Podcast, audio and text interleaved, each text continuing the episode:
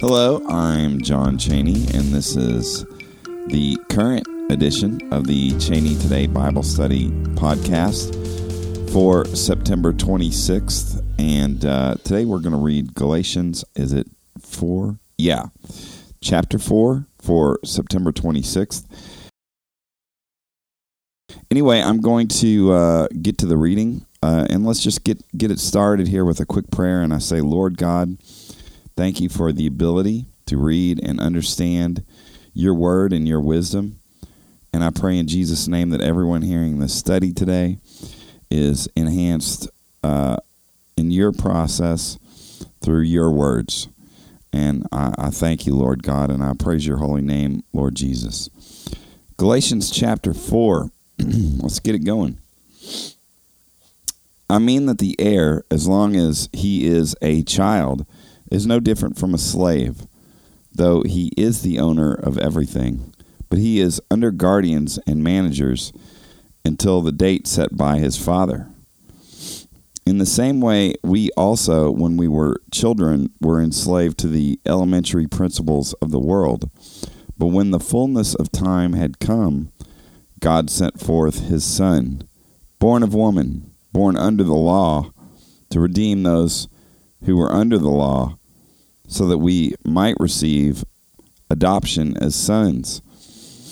And because you are sons, God has sent the Spirit of His Son into our hearts, crying, Abba, Father. So you are no longer a slave, but a son, and if a son, then an heir through God. Formerly, when you did not know God, you were enslaved to those that by nature are not God's. But now that you have come to know God, or rather to be known by God, how can you turn back again to the weak and worthless elementary principles of the world, whose slaves you want to be once more? You observe days and months and seasons and years. I am afraid I may have labored over you in vain. Brothers, I entreat you Become as I am, for I also have become as you are.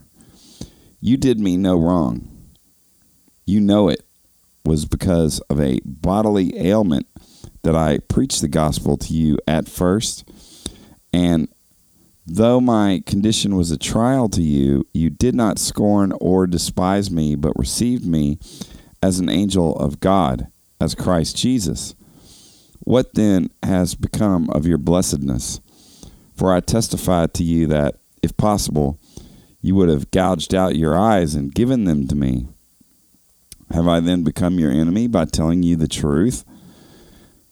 They make much of you, but for no good purpose. They want to shut you out, that you may make much of them. It is always good to be made much of for a good purpose and not only when I am present with you, my little children, for whom I am again in the anguish of childbirth until Christ is formed in you. I wish I could be present with you now and change my tone, for I am perplexed about you. Tell me, you who desire to be under the law, do you not listen to the law?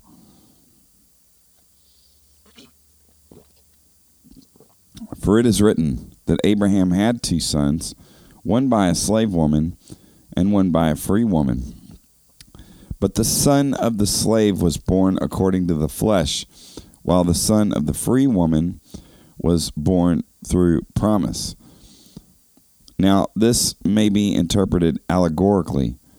These women are two covenants. One is from Mount Sinai, bearing children for slavery. She is Hagar. Now, Hagar is Mount Sinai in Arabia. She corresponds to the present Jerusalem, for she is in slavery with her children.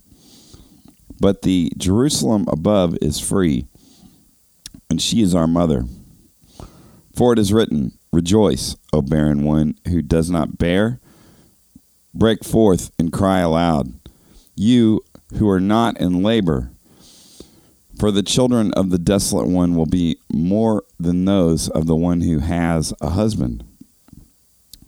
Now you brothers, like Isaac, are children of promise.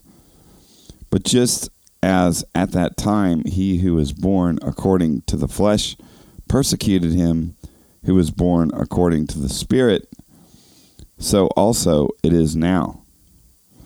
But what does the Scripture say?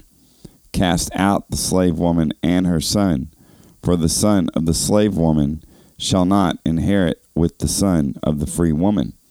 So, brothers, we are not children of the slave, but of the free woman.